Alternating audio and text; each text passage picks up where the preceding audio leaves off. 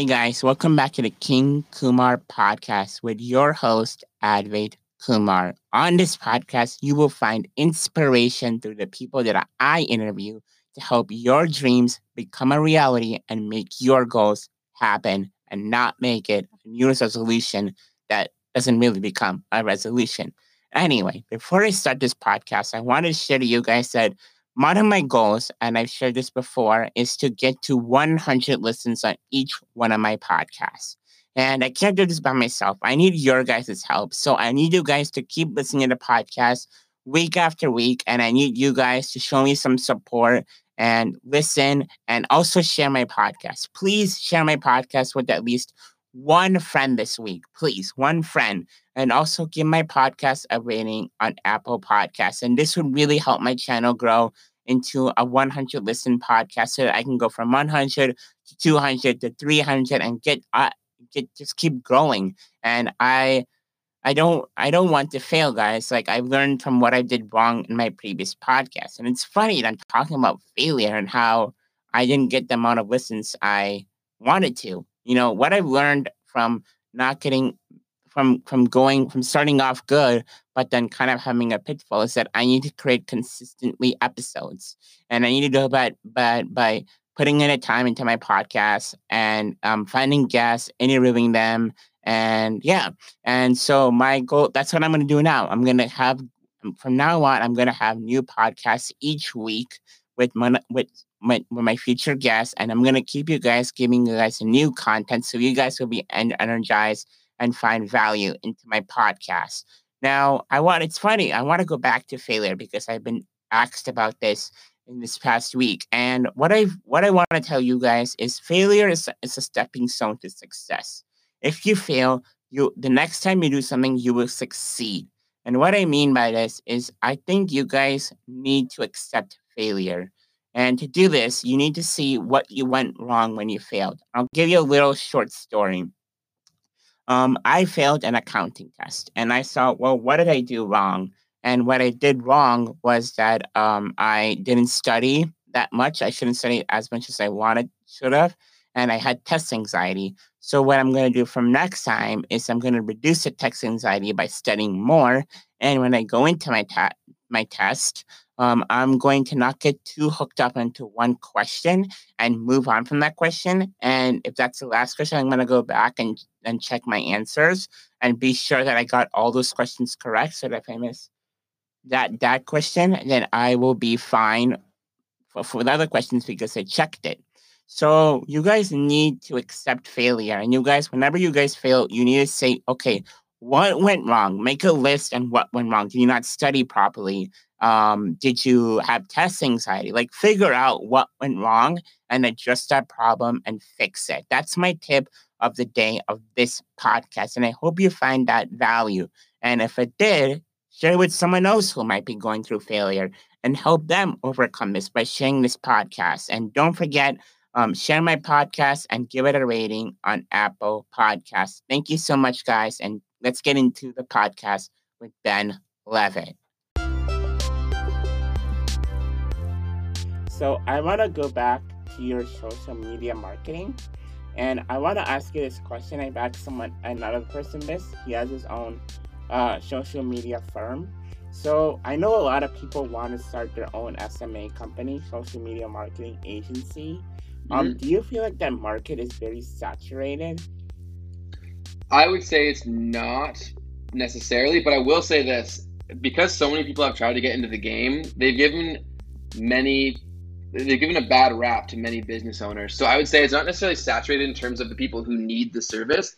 I will say it's saturated in the fact that a lot of people who didn't know what they were doing went out, charged people a ton of money, and didn't come through, leaving a bad taste in many business owners' mind who could be a, who could have been potential customers that are going to be a lot more difficult for you to make them your customer. I would say also it comes down to one, you have to actually enjoy it and you have to want to learn because it's changing all the time. So even if you become a relative expert in the field now, if you don't stay up to date, you're going to fall behind very quickly. And then another thing I would say is finding a unique value proposition for your agency. So for mine, like I would, I used to do like the same sort of stuff that everyone else did, and then now I've tried to niche it down based on what's uniquely, what am I uniquely good at? So I'm uniquely good at uh, YouTube, and podcasting. So I help companies with that pretty much entirely, a bit of Instagram as well. But I think it comes down to everyone tries to offer the exact same things. And if you don't find a way to make yourself unique, people will just go numb to it. It's a standard nature with people. We, we, we're slowly, when we're shown something, at first it's exciting and new. So when ads were started on Facebook, people were actually kind of interested in them because they were very, very new and they were exciting and they hadn't become numb to them. Over time, people just gradually go numb and they stop even listening. So I think that's kind of happened a little bit in the SMMA industry. So I'd say my biggest point of advice there is find yourself a way to be unique and make sure you're actually good at what you're doing because there's a lot of money to be had there for sure. And I wouldn't say it's too saturated if you're actually good. Interesting. I like what you said, and I want to kind of um, ask you this question based on social media marketing. Um, I know a lot of people like Tai Lopez and um, Grant Cardone and uh, a couple other big guys. They have their own programs where people pay like a certain fee and they get the secrets to um, learn what they do and how to be successful. What are your thoughts on that? Like, should people create courses that cost money? or should they put free content out there? I, I think there's obviously places for both for numerous reasons. I think paid courses definitely have a place within the market. I'm currently making a paid course how to start a podcast, and I think there's value in there because if someone has the money and they can't, they don't have the time, then that's a great investment for them to find all the stuff they need in one easily formed formed package that they can consume at one time. Whereas obviously you can find all the information that will be in my course online very likely for free but you'll spend way more time trying to find it and trying to find out what questions to even search up. So it all comes down to your specific position. I think I've purchased many courses in my life. If there's something that I wanted to learn and I didn't want to have to go searching through Instagram and sorry through YouTube and blogs and whatnot to teach myself. But uh, I'd say if you have no money, then don't buy courses. Obviously, don't put yourself into debt to buy courses. Courses are a luxury when you've built yourself up the financial backing to say my time is more valuable than the money that I'm going to spend to buy this course. Another point of note on that would be that um, courses is that you want to make sure that it's a course that you're actually going to use. I think a lot of people buy courses and they're like, oh, this is going to uh, shape my whole business and whatnot. Go into it with reasonable expectations for one, and two, there's a bunch of free courses out there. Like people want to get into SMMA, you can go get certified by YouTube, by Google, by uh, Facebook, all for free. They have their own courses because the more people that know how to use their platforms, the more money they make. So it's in their best interest to educate you. So a lot of the times, you'll be buying courses on these different platforms that you could go get completely for free right from the horse's mouth. So I would say it really depends, but I think courses are very valuable in certain instances. So you can definitely say your course as someone you would recommend, but I want you to go into like maybe um a couple courses that for me, it's like someone wants to grow their podcast, um, or someone else for them to grow their podcast, or even YouTube that they should um purchase. So kind of go into that. That's really tough to answer. I haven't seen many courses that are specific to podcasting. I know Pat Flynn makes a bunch of courses on that. Um, his are just a, a, they're pretty expensive, but uh, he's built quite a name for himself in the podcasting community. When it comes to YouTube, um, Sunny Lenarduzzi is one of the best creators in terms of YouTube courses, and then as well as Think Media makes a course. I forget his actual name, but the YouTube channel is Think Media. But those are some of the best ones for uh, growing on YouTube, and then also Graham Stephan has a brief course as well for going on YouTube. But a lot of stuff that's in that course, all these courses, you could find through watching YouTube videos. It's just going to expedite the process through buying a course. So that's what it really comes down to. And that's why I'm making my course on podcasting is because I get asked so many questions all the time and I, there's a demand for it. And especially for businesses. So if you can sell this to a business, then th- that's an expense that one, they can write off, but two, that saved time is well worth it to them. They're going to spend the $500, $1,000, $1,500, $10,000, whatever it may be. If it saves them the appropriate amount of time, it's well worth it. So uh, it really depends your, on your situation. Interesting. So, how can people find out like if a course is like legit? Like, how would they go about finding that? Because like it's kind of hard to find out is this person legit. Like, I remember there was this one guy. I'm not sure what his name was, but he would make videos on like drop shipping and like Instagram likes and how to like Facebook ads and stuff. Um, but I don't know if he's legit, and I don't know even if Tai Lopez is legit. Like, how can I go about and find out that they are actually legit and I'm not wasting my money and this is not a scam. Uh, I would say try to find other people who have already purchased it and then talk to them about it. And to, uh, I think Tai Lopez, the thing, thing that he does very smartly or again, a very smart approach to it is that he barely speaks in his courses. He brings in other people who are actually experts in the things that they're trying to talk about. And he's just the facilitator that delivers the final product. So Tony Robbins does this very often when he writes his books. I just read one of his books called Unshakeable, and I was after I bought it, I was like, well, why did I buy a book on uh, finances from Tony Robbins? He's not known to be a finance guy, but his network is some of the best finance minds in the world, and he just leveraged those relationships to put a book together and wrapped it under the packaging of Tony Robbins. So. He, Tai Lopez does the exact same thing, but just in terms of course form. So I think Tai's courses are pretty good um, they're definitely quite expensive. And I'd say for anybody who's going into a course, again, just don't expect to receive the world. I think a lot of people they buy a course and they're like, after this course, I'm going to walk out with a profitable business. And that, that's not how it functions. It takes a lot of work, a lot of knowledge, and a lot of post course effort to make these things happen. So I'd say the best thing to your original question about finding out if they're legit, I would say try to find someone who already invested that time and money into it, who's not closely connected to the actual course creator to get an unbiased opinion on the subject matter. Yeah, uh, once I start to make money, once I start to like really get to that level when I can spend and purchase these courses, I think I'm definitely going to. Right now, I'm not at that point, but once I do, I'm definitely gonna um, kind of get that help and do it and get, get these courses and learn and then indulge and better myself in that. So um, I wanna also with this like um like I feel like many people are going to college, right? And they're taking courses like math, um, science, but many of these courses they don't use. So why shouldn't they?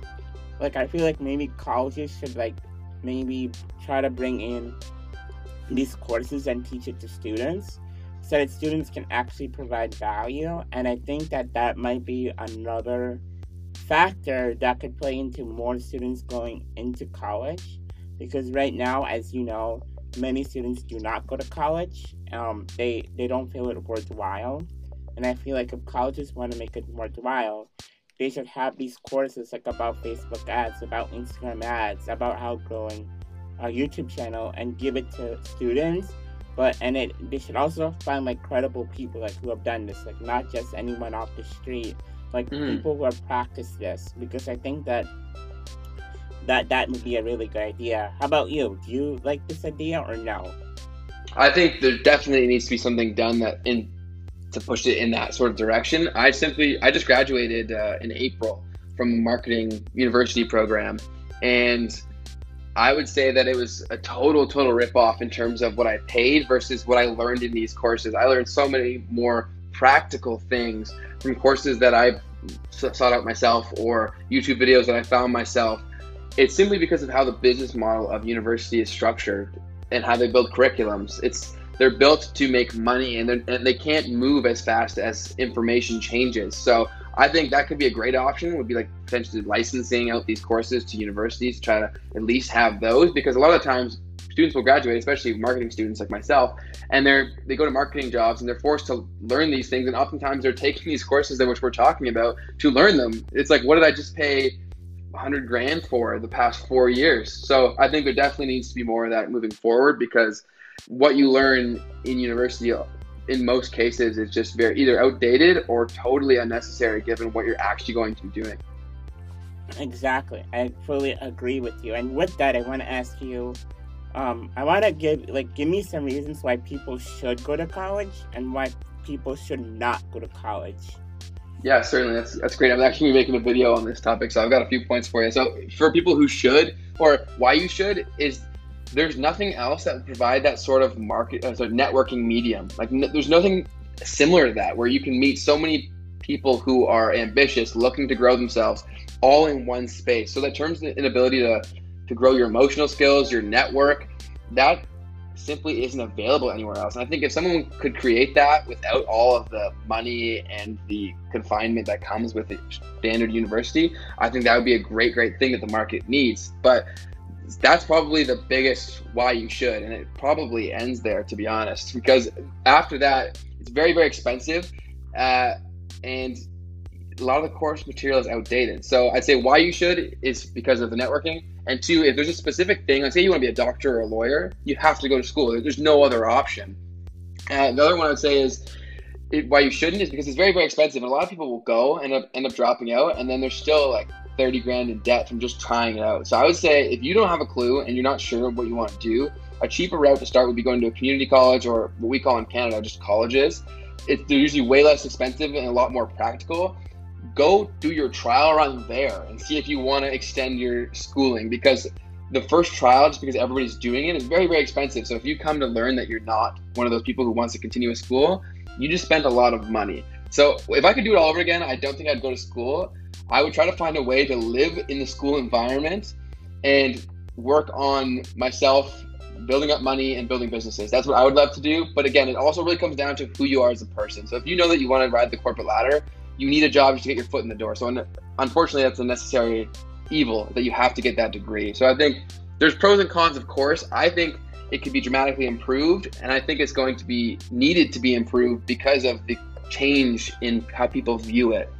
Exactly, I fully agree with you. I think that also on another subpar level, like they the students need to realize that a degree is not enough, especially if you're going into marketing, which I am. I'm a marketing major, just like you.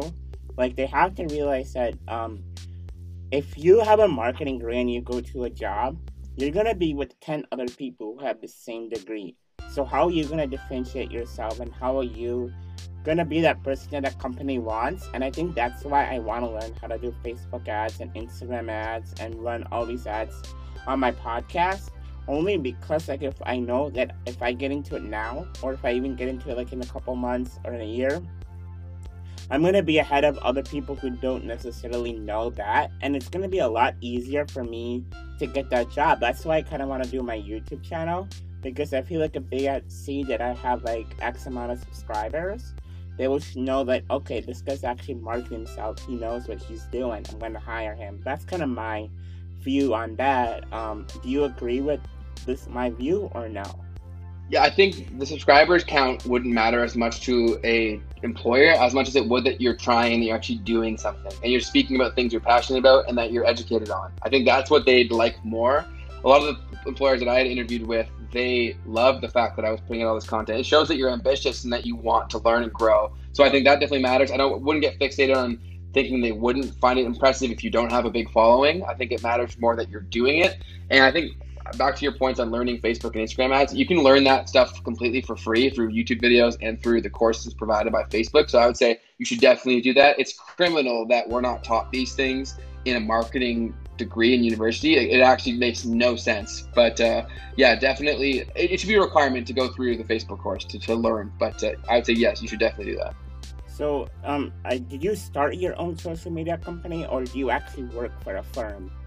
So I, I run my own. And why did you why did you decide to do that instead of just working for someone and just learning from them? Like, why did you decide to go out and do it yourself?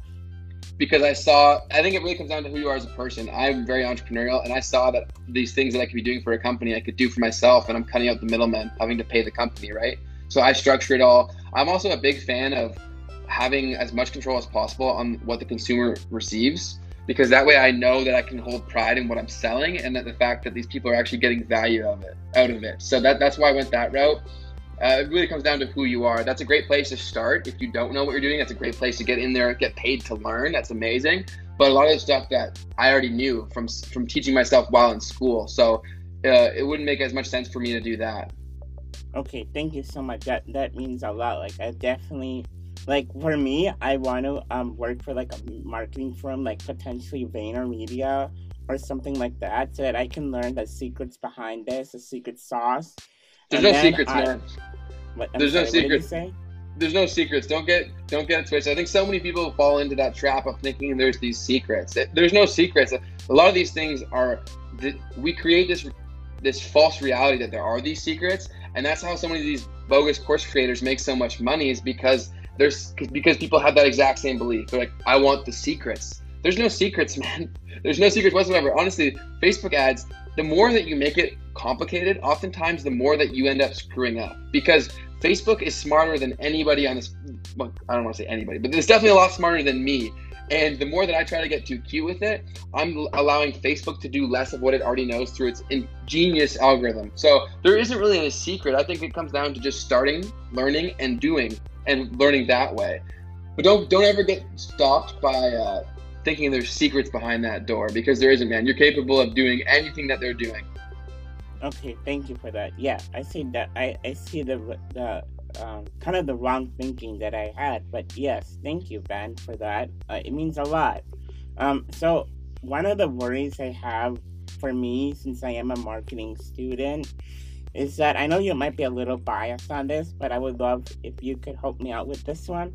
But I feel like when I go into a job, they're not gonna hire me because they're gonna have like all these firms helping them out. Like there, there's no need for me when you can hire a firm. Kind of, what's your thought on that? And like how, like how can I maybe even get that job and compete in this very competitive market? So I'm not sure specifically the question you're asking. You're saying that a company, like an agency, wouldn't hire you, or why would a business hire you over an agency? Is that yeah, why mean? would a business hire me over an agency?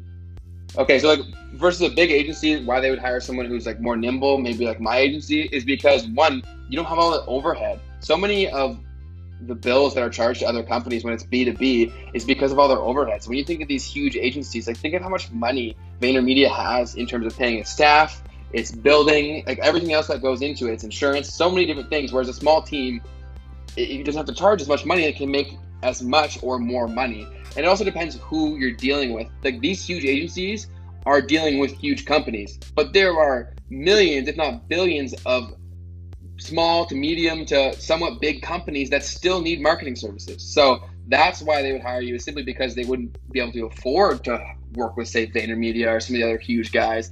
And and two, I think a lot of it comes down to relationships. If you're able to develop a very strong relationship while also providing them results, that's they're gonna go with you 110 times out of 10 because at the end of the day, we're emotional beings that make decisions off of emotion and then back it up with logic. So if you can get that emotional connection first, then it'll be a no-brainer for them to hire you if you know what you're doing.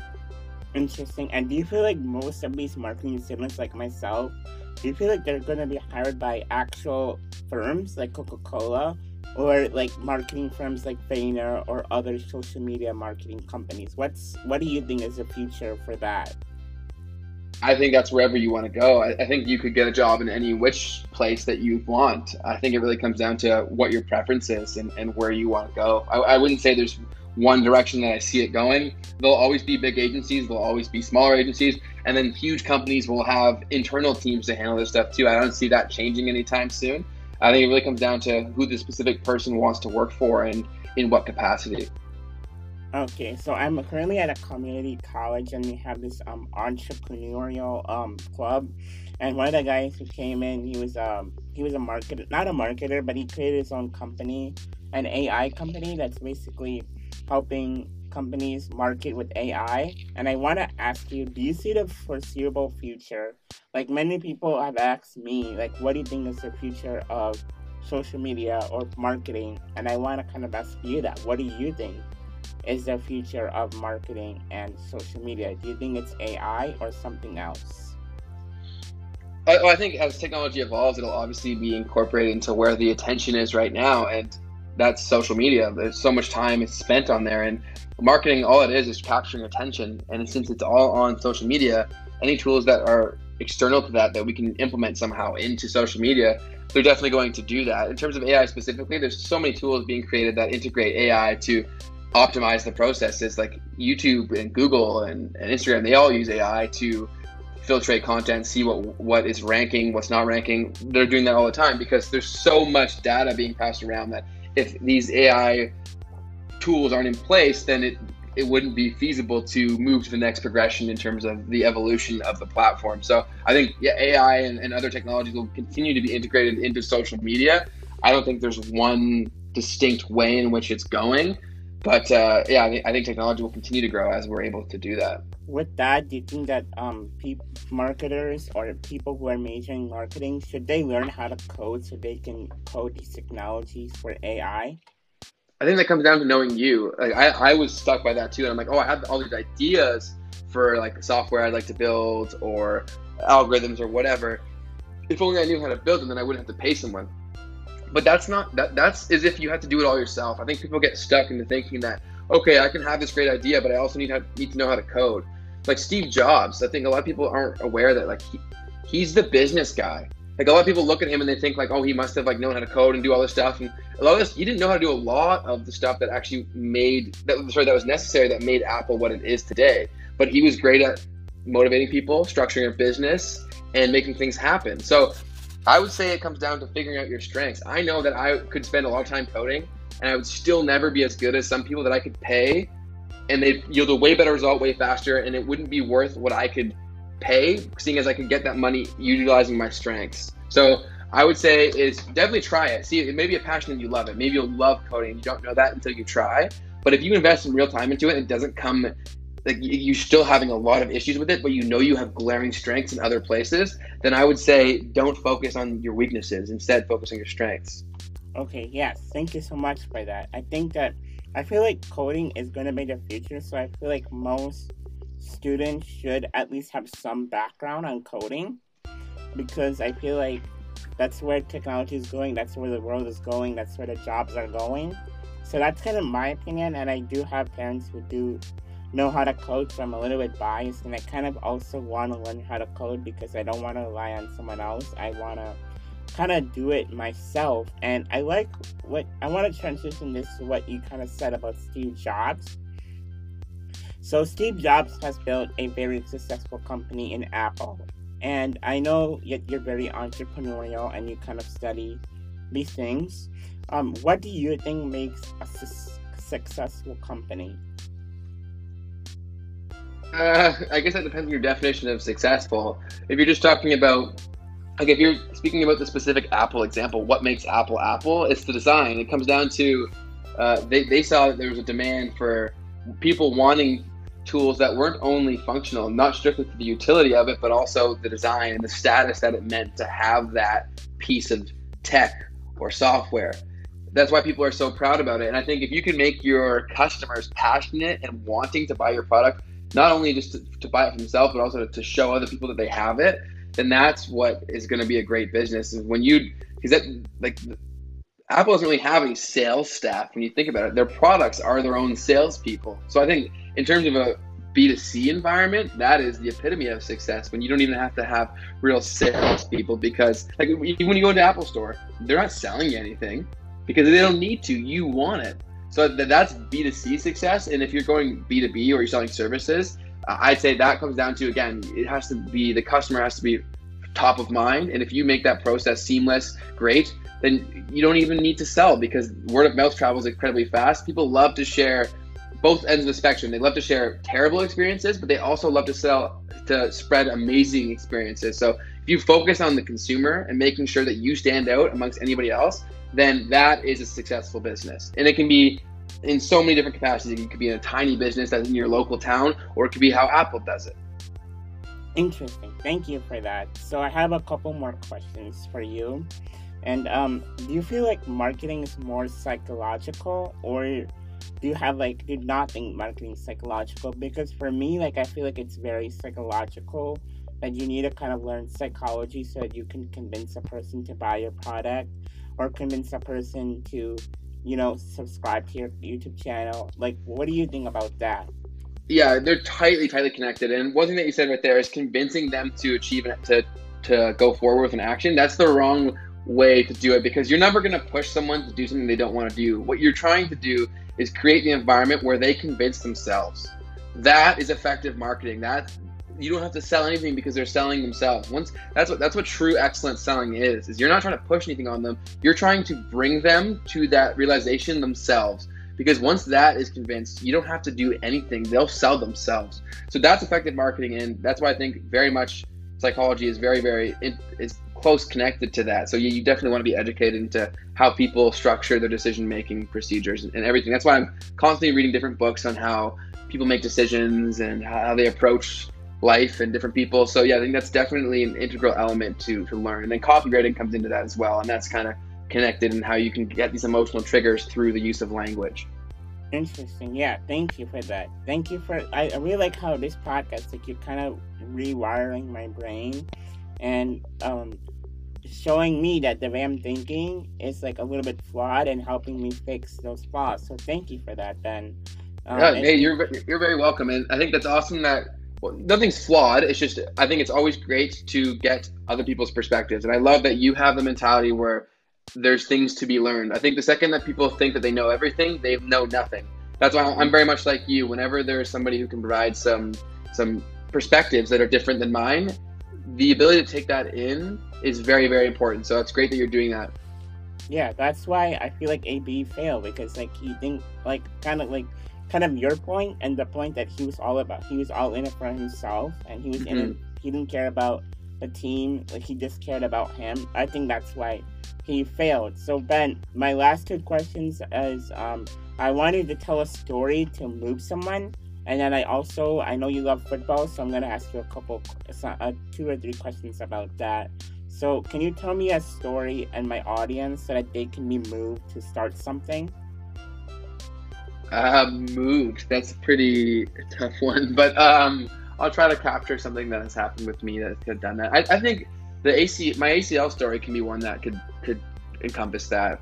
Yeah, go uh, ahead and talk about that. I'd say many times throughout my life when things have been very very bad, I've had a, an ability to turn that into an opportunity, and that brings into the question of perspective. And everything revolves around your perspective. Literally, glass half full versus glass half empty can be the changing point in your life. Because if you approach one situation as a negative and you allow that negativity to manifest yourself into being inactive or stagnant, then that's going to crush you. But if you see that as an opportunity, like I have with a lot of the negative things in my life, then that is where you're going to find ways to grow yourself. And that's not to say that I'm always positive or I'm always looking for the, the silver linings in everything, but I think having that mental practice where you try it's not always going to be easy but even in the worst situations of times finding the opportunity that came from it. So for me with it when i tore my knee i that was terrible. It was a, a year of where i felt stuck and i couldn't do the things that i love to do. But in that there was the opportunity for a youtube channel which is now something that i do every single day and has become part of my life and my identity. And that all came from a negative terrible situation. And i think that's happened many many a time where I've gone through awful things in the past. Whether I remember this one course of time where I lost one of my good friends. He, he passed away. Uh, I went broke up with a relationship of four or five years, and there was just, and I was dealing with very very bad acne. Like everything came at me at one time. It was just so so bad. And in that, I was probably at some of the lowest points I've ever been in my life. And you your ability to step back from that and say, okay, so what's positive from this? And from that, I saw, okay, I'm at school right now, but I'm not taking advantage of school. And so through throwing myself into networking opportunities and opportunities to grow myself, I think that's where I discovered my desire to constantly learn and also empower people and educate them so that they don't ever get put in that position, that they always feel like there's a way out, there's something that they can do. So I think finding the positives in negatives is a practice that can make you a successful person in anything you want to do is your ability to do that because so many people, the majority of people will get sucked into the negatives and that will be the end of it. That will be the end of the story and they won't create that underdog comeback story. Nobody cares about the excuses about why you couldn't do something, but people love an underdog story. So every bit of adversity that you face is really your superpower because if you can combat that, that is just going to give more fuel to the fire and make more people love you, make more people want to cheer you on, make more people support you. So I think your ability to find the positive and negative situations is paramount for success.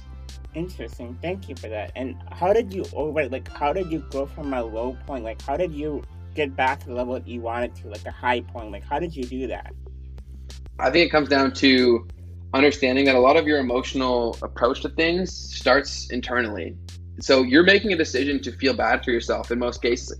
like mental health is a very real thing, and I've, I've battled with depression myself in the past. But I think the best way out of that is to make decisions, make conscious decisions, and, and document everything as much as possible. Whatever I go through, I'll constantly document. Okay, so in this situation, how did that make me feel? That's why I know where I should invest my time because I know that it makes me feel a specific way. I, I feel that stimulus of passion. That's why I should invest my time into that. So I think being not self critical, but self aware is super, super important, especially for getting yourself out of negative situations or to get yourself out of ruts. Because once you know, you can then change the variables at play life is a game, but and your only opponent is yourself. But the beautiful thing is that you know yourself. So if you can be honest with yourself, you can dictate everything in your life to make sure that you're only putting yourself in a better situation that will then in turn change your negative mindset and mind frame.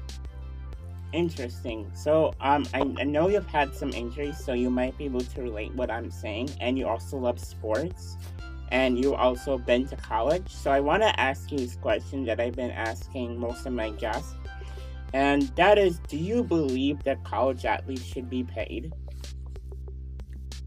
I personally do. That, that that's just my opinion on the subject. I do think they should be paid. And why why is that? Do you think like why do you think that they should be paid from seeing it firsthand in college? Well, I actually played univer- football at my university, and so I, I know the time commitment that goes into playing that sport. So I, don't think the athletes should get paid a lot. I don't think that at all. But I think they should be getting something because you don't have time to work a job. I remember even in the off season of my football season at school, at college, it was like 40 hours a week strictly for football time, not to mention all the other time that you're investing external from that. So how do you, how can you work a job? How can you have money? Even if you have a scholarship, a lot of other things cost money. So if you don't have like money is only an issue when you don't have it. So I think there should be something and some sort of support. And I think it should be spread out across the entire NCAA because there's gonna be some programs that probably couldn't afford to pay their kids, but the people at Alabama can afford to pay millions of kids. So I think it should be structured and should be fair across the board. But I do think they should be getting compensated because so many of them don't end up going to the NFL. They torture their bodies and then they get nothing from it. And sometimes they can even get end up with debt because they, they didn't have the ability to pay for things they needed while going through school. So I know they, they, they give them boarding, they give them tuition covered and all that stuff, but I think they still do, do deserve some compensation, especially because of how much money they're making other people. Yeah, I definitely think that you're in the majority. Like, I agree with you. I think that college athletes should be paid. And very recently, something that came out was a student at Memphis, I believe. He was a basketball player. Yeah, I saw he that. got suspended because he accepted a loan. And to me, I find this unfair because you and I, or well, I, I can accept a loan and I'm not gonna be um, I'm not gonna get in trouble for it. But if an athlete did, they would. And I just don't find this unfair. Like even from YouTube, like if an athlete started a YouTube channel, they can make money off it. But if someone else did, then they can make their money. I just find it like unfair that what the NCAA is doing, and I hope it changes. And I do see what they're doing about getting their like getting athletes paid for their likeness I definitely think that it's a good idea. And what another thing that one of my friends said, what he he likes this idea too of likeness, but he mm-hmm. also said that we, the NCAA needs to figure out a way that uh, many of these college at that college that these athletes don't go to big schools so they get paid a lot, but they they should like spread it around so that other small schools get the chance to get their cream of the crop because like they don't have the money. Like I feel like they, we still need to structure that and the NCAA should maybe bring in some kind of econ person so that we can figure this out and make it fair for all students. And um, no, yeah. I would agree with that. Yeah, so I know you're a big Jaguars fan. So uh, mm-hmm. Kind of go into do you think the Jags will make the playoffs? um, well, unfortunately, I'm not very. I'm not able to approach that without some bias because I, I think they will, but I'm a I'm, I'm blindly in love with the Jaguars, unfortunately. So I think they do have a chance. I think a few things have to go our way, but if we take care of our business and if we're able to win, I think even five out of the next seven, or especially if we win six, will be good. But that is easier said than done, of course. So I'd say our chances are probably about 50 50, maybe even closer to 40 60, but we'll see. And you're a Bears fan, eh? Yeah. Well, we're not gonna. I don't know if we're gonna make the playoffs, but yeah, I don't think so. Yeah, our quarterback is kind of horrible. Like I, I, I know you might not like this, but I said that uh, Ryan Pace should call the Jaguars GM and say, "Hey, what do you want for Gardner Minshew?" Because like the Jaguars, like to me, from an outside perspective, it seems like they are favoring Nick Foles, and I feel like they should give a chance to Gardner because he's pretty good. He's like for a six round pick to go four and four in NFL, that's pretty big. And just, yeah. Me. I think the issue is with that is that Gardner uh, is obviously a six round pick rookie, but Nick Foles, we paid him 88 million with like 40 or 50 million guaranteed. So when you make for that kind of investment, naturally he's going to get more of a leash and an opportunity because of how much you spent on him. That's just the nature in sports in general. Like even if you draft a, uh, someone higher, they're going to get more of an opportunity than the guy who's drafted lower. That's just kind of how it works. Yeah, we'll see what goes on the offseason. I, I'm hearing some trade rumors on Nick Foles, so we'll see what happens and what the Jaguars do. But Ben, um, I wanted to thank you for coming on my podcast, and like I said, for rewiring my brain and really like I feel like this podcast was one of my best yet because I asked so many questions that I was kind of flawed to. Not flawed, but I was approaching it the wrong way. And I feel like you've shed a different light on that. And I also appreciate like how hardworking you are and how you're accomplishing your goals and your dreams and how just how wise you are and so for that, I'm going to give you a round of applause. I love that. Well, thank you so much. Those, those are incredibly kind of you, and you're, you're, far too generous. I'm still out here learning just like everybody else, and I think that's all you need to make a lifelong practice is the desire to learn, and then you'll put yourself in a very, very great position to be successful. So, like you're doing right now with your podcast and all your work that you're doing, you will definitely be successful in anything you decide to do because you're approaching it with that work ethic of that unrelenting desire to improve and to seek out uh, knowledge, that is just super important. So um, I want to give you the floor to um, promote yourself. So um, where can people find you on the socials, and what is also your YouTube channel and your podcast so they can check you out? Yeah, for sure. So I'm on Instagram. My handle there is Ben Leavitt underscore. So it's B E N L E A V I C T underscore. Uh, feel free to follow me there. I'm also on TikTok, just at Ben Leavitt. So go follow me there. That's growing like crazy. Uh, not my channel, not my page, but TikTok in general. And then on YouTube, it's just my first and last name, Ben Leavitt. You can find me over there. And my podcast is Do Dope Shit. So D O space D O P E S H asterisk uh, T. So then you can find that on any major podcast player. If you just type in my name, you can probably find that too. So feel free to give that uh, a listen. And if you can't find it, send me a message over on Instagram, and I'll be happy to send you a link as well. Okay, perfect. Thank you for coming on, Ben. And thank you guys for listening to the King Kumar podcast. And I am out.